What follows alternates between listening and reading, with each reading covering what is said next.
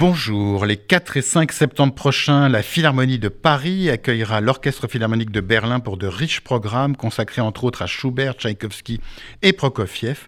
Peut-être vous demandez-vous pourquoi j'évoque ces concerts alors que même cet orchestre allemand n'a pas besoin d'être évoqué sur les ondes de RCJ. Eh bien tout simplement parce qu'il sera dirigé par son chef en titre, le grand Cyril Petrenko.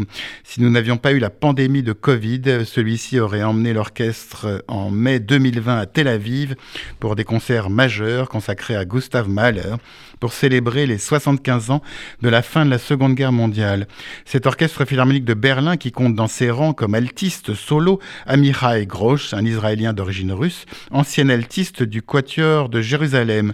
On ajoutera qu'il y a encore peu cet orchestre avec pour violon solo un autre Israélien, Guy Bronstein, parti pour mener une brillante carrière de soliste. Cyril Petrenko, le nouveau directeur musical de l'orchestre, né en Sibérie et vivant donc dorénavant en Allemagne, ne cache pas son attachement pour Israël. Dans plusieurs interviews, il ne manque pas de souligner que réside dans ce pays auquel il est profondément attaché ses deux grands-mères. Ainsi donc, 30 ans après la mort d'Herbert von Karajan, au passé passablement controversé, qui fut son directeur musical durant des décennies, l'Orchestre philharmonique de Berlin a choisi un directeur musical qui ne dissimule ni ses origines, ni son attachement à Israël. Un directeur musical choisi uniquement pour des raisons musicales.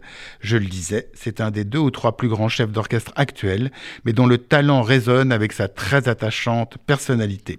Bref, si vous avez l'occasion d'aller à la Philharmonie de Paris les 4 ou 5 septembre prochains, vous pourrez écouter un orchestre magnifique placé sous la direction d'un merveilleux chef d'orchestre. Quant à moi, je vous retrouve dimanche prochain à 23h pour une nouvelle interview. Bonne journée sur RCJ.